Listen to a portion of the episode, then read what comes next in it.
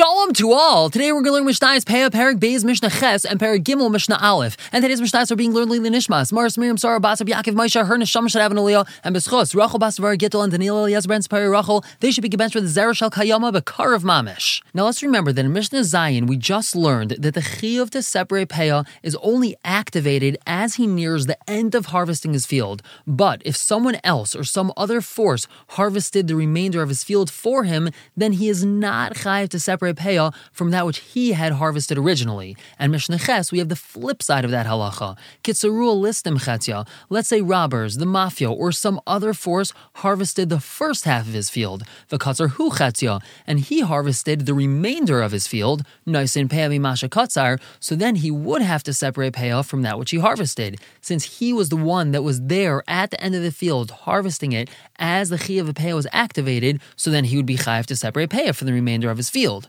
Now, what's important to note is that he's only chayav to separate peah from the half of the field that he harvested. He does not have to leave peah for the first half of the field that was harvested by a different force, but he does have to leave peah for the remainder of the field. And a similar halacha, katzar chetzia, let's say he harvested the first half of his field, and then umachar chetzia, he sold the remainder of his field to his friend. This guy was Ruvain, he sold it to Shimon. So who has to separate peah? Halakeach, the buyer, Shimon, nice and peah lakol, he actually has to leave peah for the entire field, even for the first half of the field that Ruvain harvested. Why is that? Because as the original owner was harvesting the field, as Ruvain was harvesting it, he had in mind that as he neared the end, he was going to leave over the required amount. Now that he sold the remainder of the field, it's as if he was selling it with the specification, with the stipulation that the peah that he would have left over isn't included in the sale, and the buyer, Shimon, now has to leave peah for the entire field,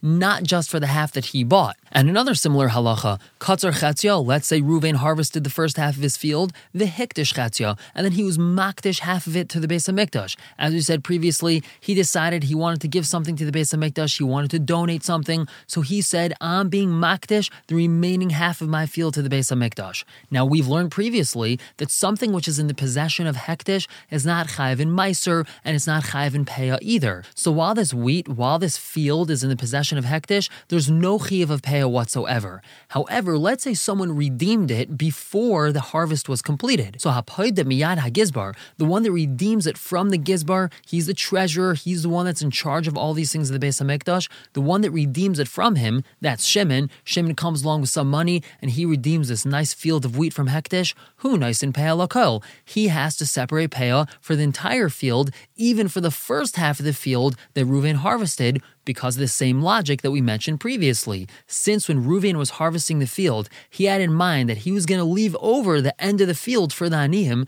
so even though he wasn't the one that ended up harvesting the field and a different Yid ended up harvesting it, that doesn't make a difference. That other Yid, Shimon, has to leave over enough peah for the entire field, even though he only harvested and even only bought half of the field. And now with Paragimel Mishnah Aleph, we're going back to what we were discussing in the beginning of Parak Beis, which is what's considered considered something that's going to divide a field into two, then now you would actually have to leave two separate peahs because it's considered like two separate fields. So Mishnah Aleph tells us, Mal hatvua shebein hazesim. There's these different squares of grain growing in between olive trees. So it was pretty common back in the days. They would have these olive orchards, and olive trees are actually planted spaced pretty far apart from each other. And this fellow didn't want to waste that space in between the olive trees and just leave it empty, so he decided to plant little squares of wheat. The space in between these olive trees could be divided up into squares, so he would plant different squares of wheat throughout his olive orchard. So are those squares of wheat considered like all one big wheat field and he could just leave one peah for all those squares together?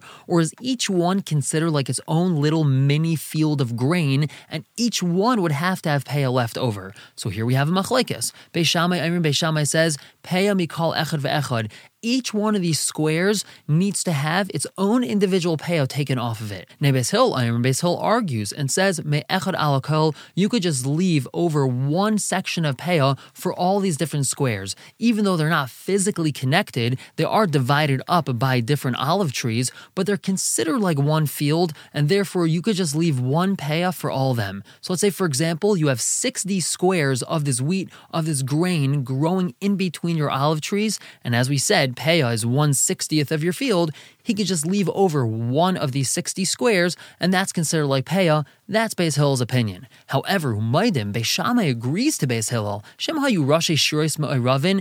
If the tips of these rows or the tips of these squares are mixed in with each other, meaning there is some sort of connector in between the two of them, they're not completely separate from each other. A little bit of the grain from one square is going into the grain of the other square, and they are connected. So then it's considered like one big field. He's allowed to leave one peah from one of these squares all of them, because even in this case, Beis Shammai would agree it's considered like one big field. We're going to stop here for the day. Pick up tomorrow with Mishnah Beis and Mishnah Gimel. For now, everyone should have a wonderful day.